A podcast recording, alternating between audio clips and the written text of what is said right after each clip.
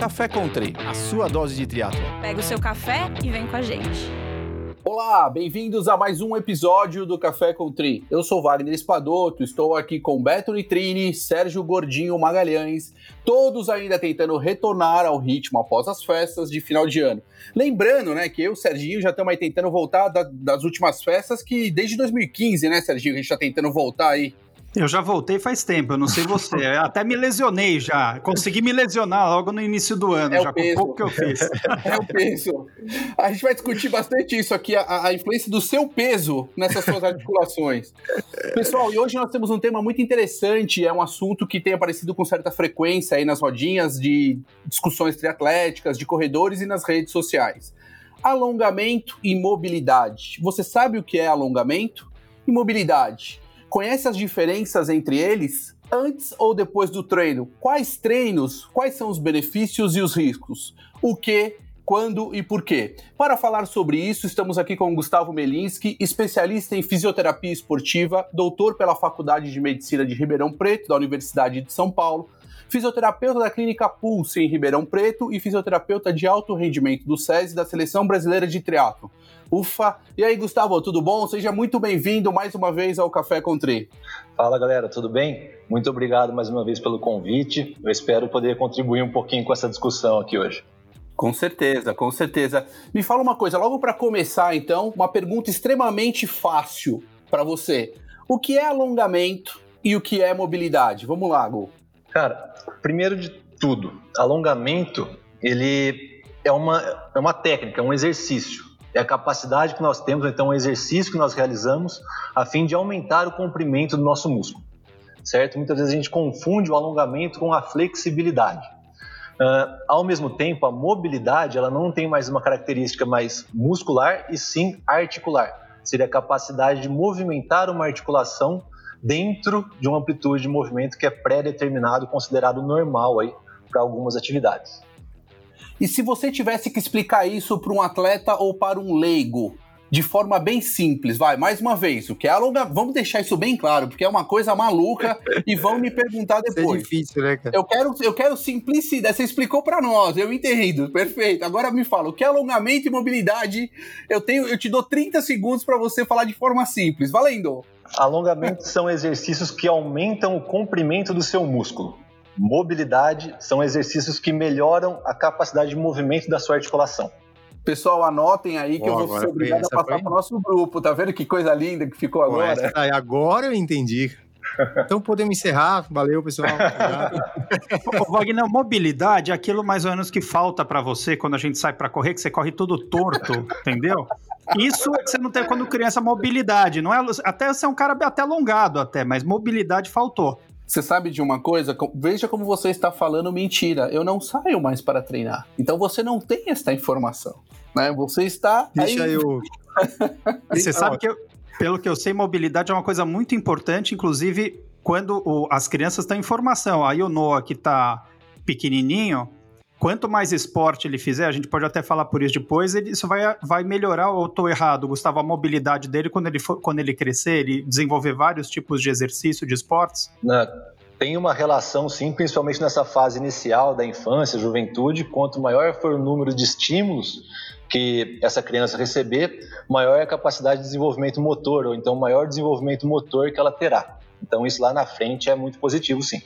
Gordinho, não queira colocar o meu filho de 3 meses para fazer mobilidade e alongamento, que o moleque é extremamente alongado, flexível, e a mobilidade dele você não tá entendendo. Eu não espero nada menos, ele encona, já com 16 anos encona, nada menos do que isso. Cara, aqui tem os dois, aqui o Lucas tem 10 e o Felipe tem 7, aí eu fico fazendo exercício aqui de alongamento, né, que a gente faz aqui as coisas da série lá, eles ficam olhando, eles falam, pai, mas você não tá fazendo direito, olha como é, coloca aqui, ó, vê ele, ó. Outro dia a Monique até fez um alongamento, ela até mandou, tava nas redes sociais lá, de ficar na prancha e colocar o joelho pra frente, assim, sabe, né, abaixar o quadril. Aí eu fui tentar fazer, tô tentando fazer, porque eu tô fazendo, o Vagnão passou essa mobilidade maldita aí que tem que fazer, aí eu tô fazendo, só que, meu, aí eu faço eles fazerem igual, cara, só que eles fazem assim, põe o pé na orelha, né? Eu não consigo. Fazem conversando, vai. Né? Ô, Vagnão, você já fez aquele exercício famoso escorpião, Vagnão? Diz pra mim, você já fez? Escorpião? Você deita no chão e fica botando uma perna para um lado, uma perna para o outro. Eu vou te contar uma coisa, depois que eu casei, nunca mais eu fiz o escorpião. Ô, Betão, eu te cortei, vai, Betão, vai, vamos seguir a pauta aqui, que senão a gente não vai parar aqui. Vamos voltar. Só para a gente, já respondeu mais ou menos as diferenças básicas entre alongamento e mobilidade, né? Então, vou pular para a próxima aqui. A gente sabe que fortalecimento da musculatura ou musculação é um chavão para reabilitação, né? Então, machucou o joelho, fortalece o joelho. Machucou o quadril, tornozelo, tem que fortalecer. O core, dor na coluna. Então, a gente sabe que o fortalecimento é importante, mas é uma parte do processo, né? Qual que é a atenção do atleta, que o atleta deve ter quando selecionar o fortalecimento, alongamento e mobilidade? Como conciliar isso tudo, né? Bom, vamos lá. Essa também. É, super tranquilo, daqui a uma meia hora eu paro de falar, mais ou menos. Mas assim, o fortalecimento ele realmente é extremamente importante, tá ok? Mais do que ser importante ou não, quantas vezes, qual é o estímulo, quanto de estímulo isso vai ser aplicado, também deve ser discutido. Mas o ponto aqui é alongamento e mobilidade. O alongamento, ele é importante sim, principalmente para aquelas pessoas que não têm uma amplitude de movimento, não têm um comprimento muscular adequado. Ou seja, aquelas pessoas que têm uma restrição do seu comprimento muscular normal. Tá ok? Já os exercícios de mobilidade, eles sim são mais aplicáveis a todas as pessoas, uma vez que eles não tentam ganhar essa amplitude de movimento, então liberar um pouco mais a articulação, mas fazer com que elas se movimentem com maior facilidade dentro daquela amplitude. Tá?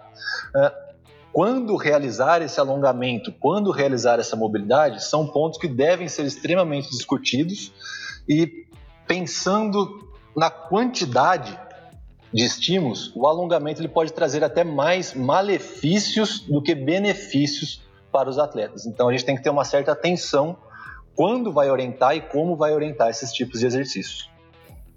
Eu poderia, deixa eu só fazer uma pergunta aqui, um gancho, Serginho, depois você continua.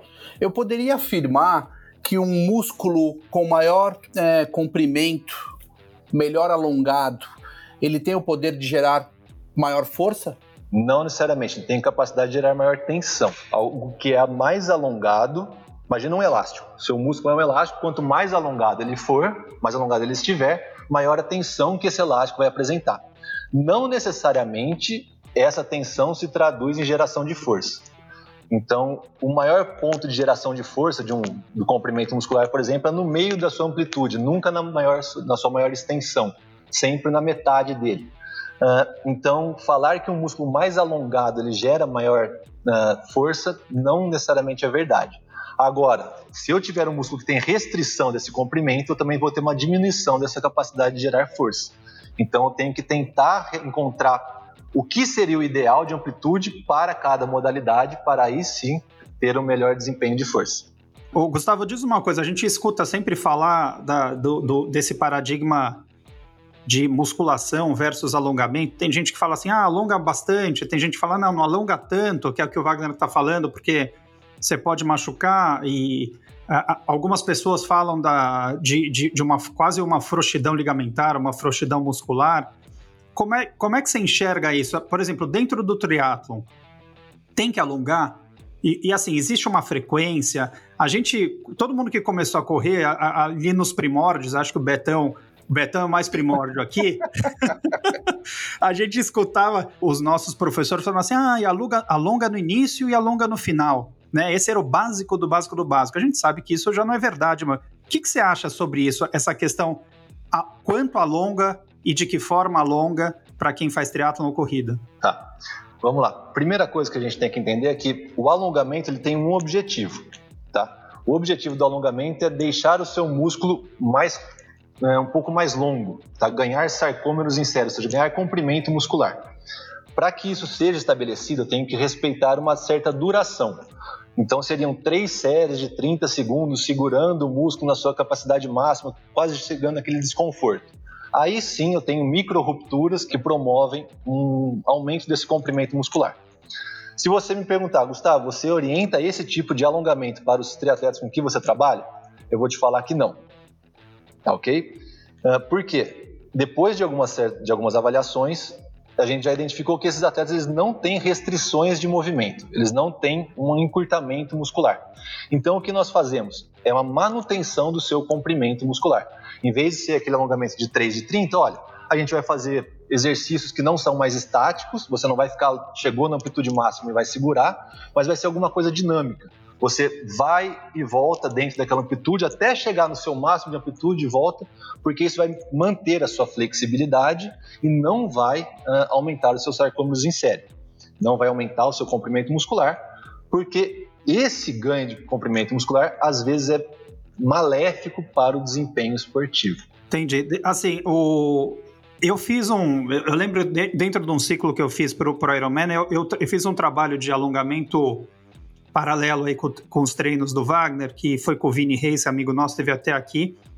E é um alongamento que a gente chama de alongamento ativo, né? Onde a pessoa te alonga, né? Que é um alongamento diferente. Passivo. E assim, o que eu escutei muito sobre o alongamento, e eu senti muito isso, né? Pós-prova e pós-treinos, é que a recuperação pós-treino ou pós-prova foi muito mais rápida. Faz sentido isso? Quer dizer, quando você é uma pessoa que você está alongado, ou que você vem fazendo um trabalho desse, a tua recuperação pós um treinamento, ela é mais rápida por algum motivo? Até o que a gente sabe hoje em dia, não necessariamente isso acontece, tá? A sua sensação é uma coisa, o que os estudos conseguiram comprovar até hoje é outro. A gente tem que trabalhar muito com uma coisa que é prática baseada em evidência, que os estudos conseguiram comprovar, a minha formação para aquela técnica, e o terceiro é a percepção do indivíduo. Está num bom momento para falar sobre isso, né? Exato. Comprovação científica, o que eu acho, né? Isso é uma coisa... É bem complicado esse assunto, mas a percepção do indivíduo, do atleta, ele é muito importante. Então, se você se sente bem com isso, ok, vamos manter. Como que a gente pode fazer, aplicar essa técnica para que ela não traga nenhum prejuízo para você? O alongamento, ele promove um certo dano muscular. A hora que você vai alongar e fica mantendo aquela amplitude bem alongada no máximo, estirada ao máximo, você promove micro-rupturas no seu músculo. Essas micro-rupturas, se somado ao exercício prévio, que já provocou uma micro-ruptura, ele vai aumentar aquela sua sensação de dor muscular tardia. Então, talvez o que você realizou não foi um alongamento para ganho de amplitude, ganho de comprimento muscular, mas foi um trabalho de flexibilidade para manutenção dessa sua flexibilidade pós-exercício, que aí sim pode auxiliar no seu conforto pós-treino, não necessariamente na velocidade de recuperação muscular. Tem um ponto importante aí, Serginho, só para complementar. Existe uma grande diferença entre trabalho de flexibilidade e trabalho de alongamento. O que você fazia, e aí eu vou até... eu estava totalmente inteirado naquele momento sobre o que estava acontecendo, e o trabalho que o Vinícius faz é um trabalho de flexibilidade. Você tinha ali 45 minutos, 1 hora de treino, isso gera carga, isso é intenso. E que, em cima do que o Gustavo está falando, poderia sim até gerar essas micro-rupturas que poderiam ser prejudiciais. O ponto é, o momento que você fazia normalmente esse tipo de trabalho era um momento destacado do seu treino. Quais são os piores momentos, muitas vezes, para se fazer esse tipo de treino? Por exemplo, é após um longo. Você já acompanhou diversas assessorias esportivas que, após o longo, eles ficam se alongando. Por que se criou isso? Isso é aquela, mais uma vez, o que a gente fala, é o métier do treinamento ou do esporte, da assessoria, em que se faz porque se acha necessário, que o atleta necessita daquilo. E se você não faz, você está fora daquele contexto, quando na verdade você deveria estar fora desse contexto, né? Então o que acontece? Existe sim um momento correto para isso. O trabalho que o Vini desenvolvia com você era um excelente trabalho, mas visava sim a amplitude. Uma coisa também que é importante destacar, que naquele momento, Gustavo, o Serginho, ele tinha aí um tipo de trabalho que não era controlado por cargas de treinamento. Ou seja, a percepção que ele tem é muito difícil de ele isolar determinado ponto e falar, olha, essa flexibilidade melhorou, esse tipo de assunto melhorou. A gente teria que avaliar isso de uma forma um pouco mais ampla, porque o controle de termos de carga e interconexão de cargas durante a semana dele era muito bem feito, para ele poder suportar aquela carga. Então a sensação geral de bem-estar, associado também a esse treino do Vinícius, foi muito boa, né? Então é um ponto aí. O que eu senti, assim, que eu acho que não só eu, mas muita gente deve ter esse sentimento, quando a gente está num ciclo de treinos e a gente faz treinos, sejam eles de alta intensidade ou até longos, eu sou uma pessoa que tem muito problema de flexibilidade, então normalmente quando eu saía desses treinos, eu saía aquela velha boa palavra que a gente fala, o encurtado, né? Então, e acho que muita gente sai assim. E esse trabalho de flexibilidade me ajudava, e talvez seja o que você falou, Gustavo, era uma sensação onde eu me sentia menos encurtado e eu sentia uma recuperação 2, 3 dias após o treino muito mais rápida, muito melhor, né? Se eu não fizesse, parecia que eu passava a semana inteira aí para os próximos treinos encurtado, sabe? Meio... Era uma coisa muito esquisita. E essa sensação é incrível, né? Porque isso mesmo, por mais que seja... não é, tá? Mas por mais que fosse placebo, só o fato de ter a sensação de bem-estar, isso é interessantíssimo pro esporte, né? É que eu acho também, assim, que o Gustavo tá trabalhando com atletas de alto nível, né? Acho que nós amadores também, a gente tá longe de ter a flexibilidade ou de estar alongado a ponto de doer a nós, né? Pô, o cara vai alongar o máximo do músculo. A gente não alonga o máximo do músculo. Então, acho que acaba sendo mais um relaxamento pós-treino do que um alongamento propriamente dito. A sensação de bem-estar, né? Ô, Betão, mas esse passivo que eu fazia doía, viu? Porque o cara falando de formas gerais. Olha a frase do cara. Vou te falar, até comprometedor. Olha a frase dele. Eu não vou falar nada, porque eu sei que tem um monte de chato por aí que vai me atormentar. Eu vou ficar quieto. Passa para a próxima pergunta, Wagner. Passa para a próxima. Vamos para a próxima. A próxima é minha, vai. Deixa eu ir. Ô, Gustavo, falando de mobilidade, é importante também para os atletas, e existe alguma restrição para algum tipo de atleta? Quer dizer, alguém que tem algum problema, eventualmente teve algum problema de fratura, um problema anterior de extensão, quer dizer, a mobilidade pode ter alguma restrição? É importante fazer? Sim, a mobilidade ela é importante fazer, sim. Eu julgo os trabalhos de mobilidade talvez mais importantes do que os trabalhos de alongamento, tá ok? Mas elas também possuem restrições. Por quê? Não só fraturas, mas é comum algumas pessoas terem síndrome do impacto do ombro, impacto fêmoro-acetabular, algumas limitações articulares que provocam um contato ósseo, entre parênteses assim, um pouco mais cedo do que o normal. Se eu trabalhar essa mobilidade articular com tanto exagero, com tanto esforço nessa pessoa, isso pode provocar um aumento da sua lesão, tá ok?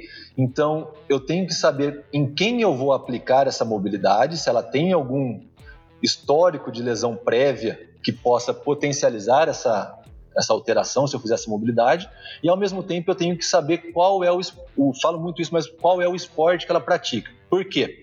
Se eu for tratar um jogador de vôlei, e ele tiver uma amplitude de dorsiflexão, o que é? Colocar a ponta do pé para cima, tá? A hora que a gente empurra a ponta do pé para baixo, e a hora que a gente aterriza, a ponta do pé vai para cima. Se um jogador de vôlei, ele tiver uma amplitude de dorsiflexão menor do que 45 graus, a chance desse cara ter uma tendinopatia patelar é muito alta.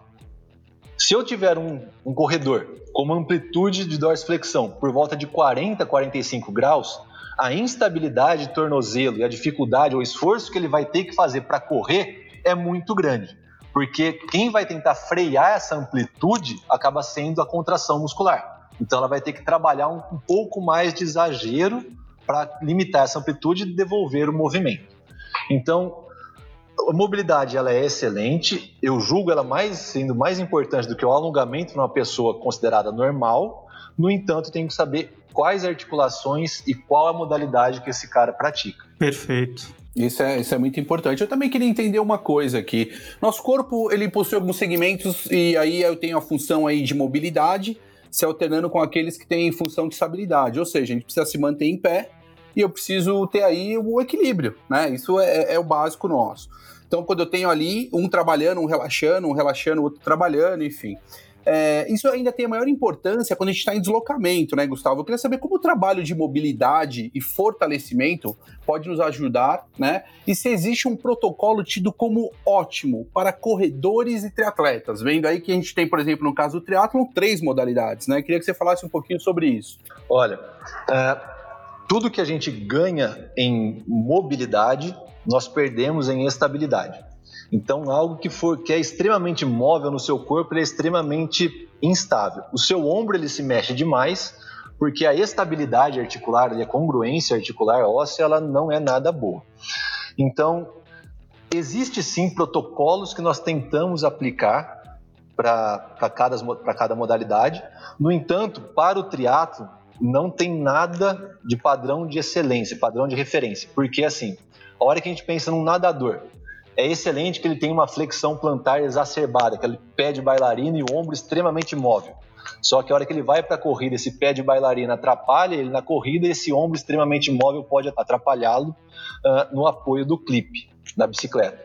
Então, eu vou ter que, mais uma vez, utilizar um grupo muscular com uma contração muscular maior para tentar estabilizar essa articulação. Eu não consigo ter um padrão de excelência protocolar para o triatlo. Nós temos algumas coisas para natação, algumas coisas para ciclismo e algumas coisas para corrida. A hora que a gente... Tudo isolado, né? Tudo isolado. A hora que a gente une os 3, eles têm um conflito entre eles. Geralmente, nessas horas, o que eu faço? Tenho conflito entre as 3. Tudo bem. Quais são as maiores limitações desse atleta? Olha, ele é um cara muito bom, ele nada muito bem, mas ele tem uma instabilidade de ombro muito grande, ele tem uma queixa de ombro muito grande. Eu não vou trabalhar os exercícios de mobilidade de ombro dele, e sim tentar estabilizar essa articulação um pouco mais para evitar essa instabilidade. Se eu tenho alguém que tem aquele tornozelo muito restrito, um quadril muito restrito, e isso vai limitar ele na bicicleta, e no ciclismo, aí sim eu começo a tentar trabalhar ele um pouco mais específico. Depende muito de qual a limitação que cada indivíduo apresenta. Ou seja, eu tenho que realizar um trabalho não só baseado aí nas evidências científicas, em termos do que fazer e como, mas associar a isso a individualidade do atleta que tenho na mão, né? Exato, exato. E talvez, identificar essas alterações é o ponto mais complicado aqui pra gente. Lembrando que a gente tá falando do atleta e, além de tudo isso, tem o equipamento que ele vai utilizar, né? Então, saber se ele está apto a utilizar esse equipamento, quais ajustes eu vou ter que fazer. Eu escutei o episódio com o Rianho, que foi sensacional, ele falando disso, de como ele tem que fazer o fit, pensando na bike, mas também pensando no atleta, vendo as mobilidades que ele apresenta. Essa individualidade é essencial para ter o melhor resultado com cada um. Pô, que bacana. Uma dúvida é em relação à frequência, né? Eu acho que você já falou um pouco sobre isso, das recomendações atuais e como esse tipo de trabalho afeta, muito ligado à idade. Quer dizer, dependendo da idade dos atletas ou ex-atletas, ou atletas mais velhos, que a gente sabe que estão há muitos anos aí num trabalho, a gente fez inclusive até um programa onde o Claudio Thompson, que é um amigo nosso, um triatleta de muitos anos, como é que funciona essa frequência desse trabalho de mobilidade e de alongamento? Bom, vamos lá. O alongamento, ganhar o comprimento muscular, ele deve ser entendido como um treinamento específico e deve ter momentos individuais para ele. Ou seja, quando você vai trabalhar a força muscular, seu objetivo é ganhar força e deve ter uma sessão somente para isso. Quando você vai trabalhar o alongamento, o comprimento muscular, também deveria ter um período isolado para isso. Por quê? Trabalhar alongamento prévio à força causa uma diminuição na sua geração de força. Se eu alongar antes de fazer um treino de musculação, a capacidade minha de gerar força nesse treino ela vai ser menor. A velocidade de ativação desse músculo vai ser menor, por exemplo. Então, o que nós temos em termos de quantidade? Nós temos pelo menos 2 vezes na semana são necessários para serem realizados exercícios de alongamento, imaginando 3 séries de 30 segundos lá mantidos, tá ok? Por que pelo menos 2 vezes na semana? O músculo ele tem um tempo de recuperação aí por volta de 36, 48 horas. E é necessário que a gente respeite esse tempo de recuperação. Tá ok? Então, 2 vezes na semana, isolado aos outros treinos. Pensando já na mobilidade, trabalhar a mobilidade articular prévio aos treinos, coisas bem simples. Olha, vou fazer um treino de corrida, então vou trabalhar rapidamente a minha mobilidade de tornozelo, joelho e quadril aqui de uma maneira bem tranquila. Isso pode favorecer, melhorar a sua movimentação dessa articulação e aumentar ainda o seu desempenho naquele treino. Então, os trabalhos de mobilidade com as orientações que a gente dá para o pessoal, olha, pelo menos todo treino de musculação e todo treino de pista, é ideal que eles façam um trabalhinho de mobilidade prévio para que isso favoreça seu desempenho. Alongamento, se for necessário ganho de comprimento muscular, pelo menos 2 vezes na semana, de maneira isolada. Ou seja, horários diferentes. Inclusive, é interessante esse tipo de trabalho de mobilidade, que ele ajuda também no aquecimento muscular, né? Exato, demais. Pra esse tipo de qualidade, né?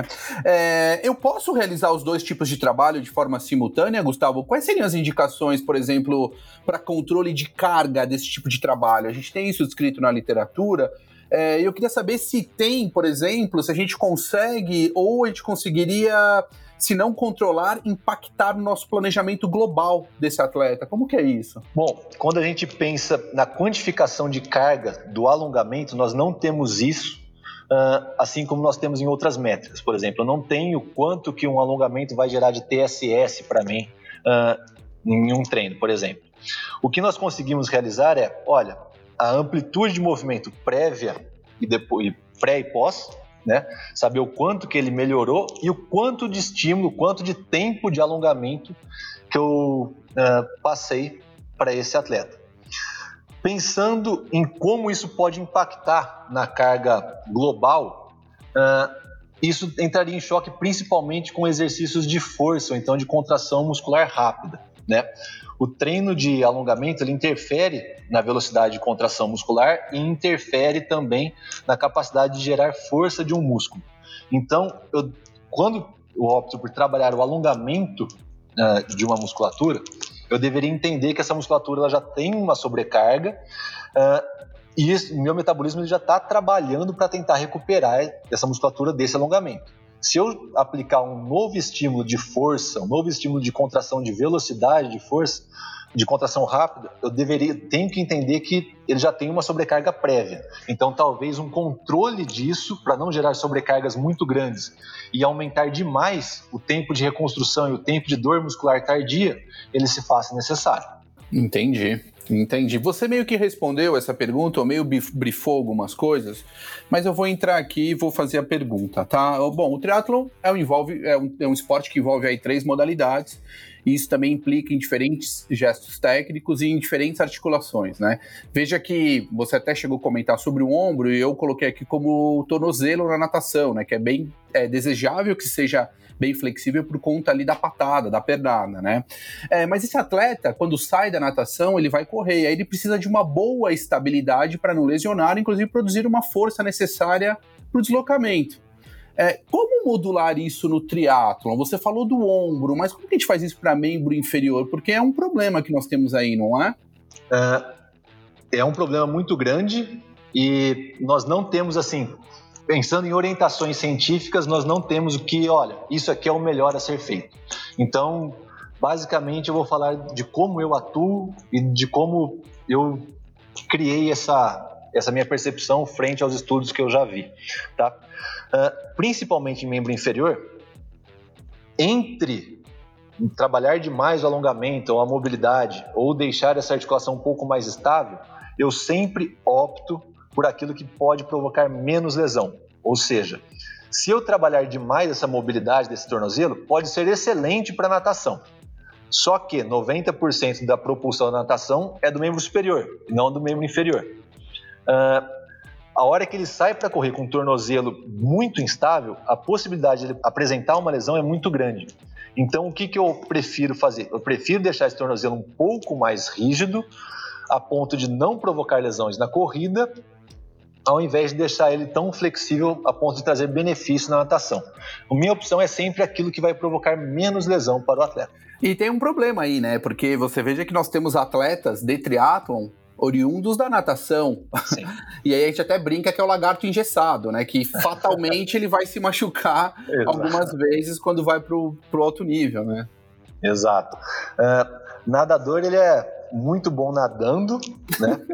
Alguns aprendem muito bem a pedalar, outros aprendem a correr muito bem, mas a hora que a gente pega da maior porcentagem de nadadores, a maior parte deles parece, inclusive eu, a hora que eu tento aprender a correr, eu pareço um pato correndo, né? Aquela coisinha meio travada, não impulsiona completamente, então a mecânica ela é bem complicada realmente.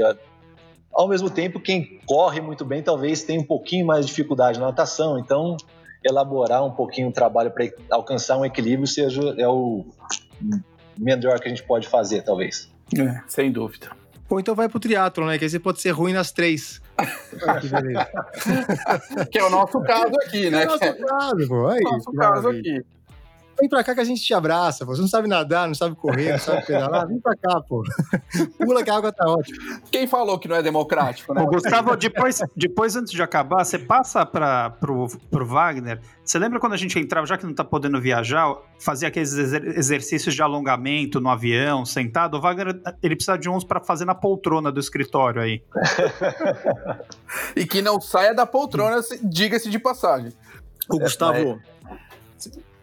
A coisa que eu mais escuto todo mundo reclamar, assim, é de mobilidade de quadril, né? Sim. Assim, a mobilidade do quadril, tem que trabalhar o quadril. É uma reclamação até recorrente, né? Que eu tava conversando até com o meu fisioterapeuta outro dia. É verdade que é o quadril o problema? Quem é o culpado por esse problema do quadril? É a corrida? É o ciclismo? A musculação? Ou é a idade mesmo que vai piorando com o tempo? Você sabe que esse assunto de idade muito interessa o Beto. Sim, veja que tudo é voltado para idade. É, tem interesse... O cara já entrou na sessão geriátrica aqui, já. Pô, Beto, a idade, ela influencia sim, cara, tá? Ela influencia na velocidade de recuperação, nas mudanças que nós temos fisiológicas no corpo, mas a gente não pode justificar todas as limitações através da idade, tá bom? Pensando em limitações do quadril, e os principais fatores causais são realmente o ciclismo e a corrida, tá ok? Sendo a corrida talvez o maior deles, tá? O quadril, ele tem um movimento um pouco mais limitado, vamos dizer assim, no ciclismo. Ele simplesmente faz um movimento de flexão e extensão. Nós evitamos movimentos de abdução, adução, rotação lateral, rotação medial, coisa que na corrida ele precisa fazer para se adaptar ao solo, para não ter entorse de tornozelo, de joelho. Então, a corrida, ela acaba provocando um aumento das ações musculares da região do quadril, e isso pode levar, sim, a hipomobilidade. Tá, okay? O trabalho dessa musculatura, dessa mobilidade articular e também da flexibilidade muscular, ela é extremamente importante para a musculatura do quadril, não só para evitar lesões do quadril, mas também para evitar queixas, dores na região da coluna lombar e também na região do joelho. Muito bem. Eu acho que essa pergunta aqui a gente vai direto para o Roda Presa, porque... já falamos tanto sobre... A gente já falou sobre essa questão do equilíbrio, de como equilibrar os pratos entre o alongamento e mobilidade. Acho que o Gustavo já falou super sobre isso.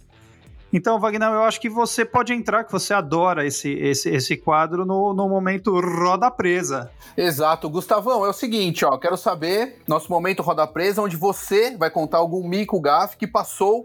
Em prova você ainda não fez, mas simulados e treinos sim. Abre seu coraçãozinho aqui para nós e conta qual foi o momento perrengue, mico, gafe que você cometeu. Cara, até hoje eu fiz, acredito que 2 ou 3 simulados assim de triatlo, né? E a gente está conversando sobre alongamento, mobilidade, flexibilidade. E até então eu tinha feito algumas transições, nada... tão absurdo. Uma vez eu fui fazer um simulado na AFA, em Pirassununga, né? Minha família é de lá. Fiz um simulado numa distância como se fosse um olímpico, saí para pedalar super bem para minha condição, super tranquilo. E eu sempre vi em prova o pessoal saindo da bike, começando a correr todo travado, meio que jogado para frente, sem conseguir estender.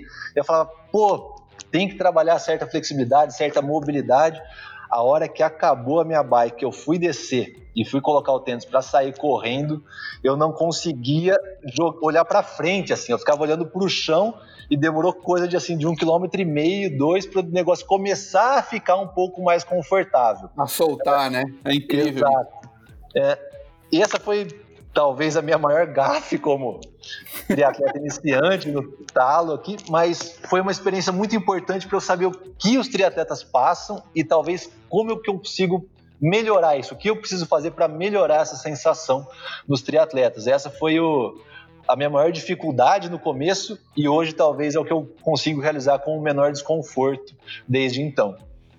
E demais. Tá light esse roda presa aí, perto do que a gente já escutou aqui, vou te falar, viu? Foi muito suave. É que assim, máximo um freiozinho aqui, pegando, né?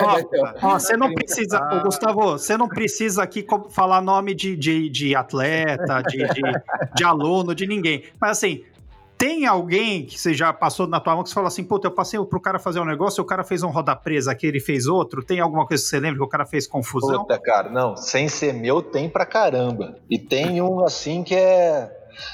A gente já discutiu isso com ele, já... hoje é motivo de risada, mas assim...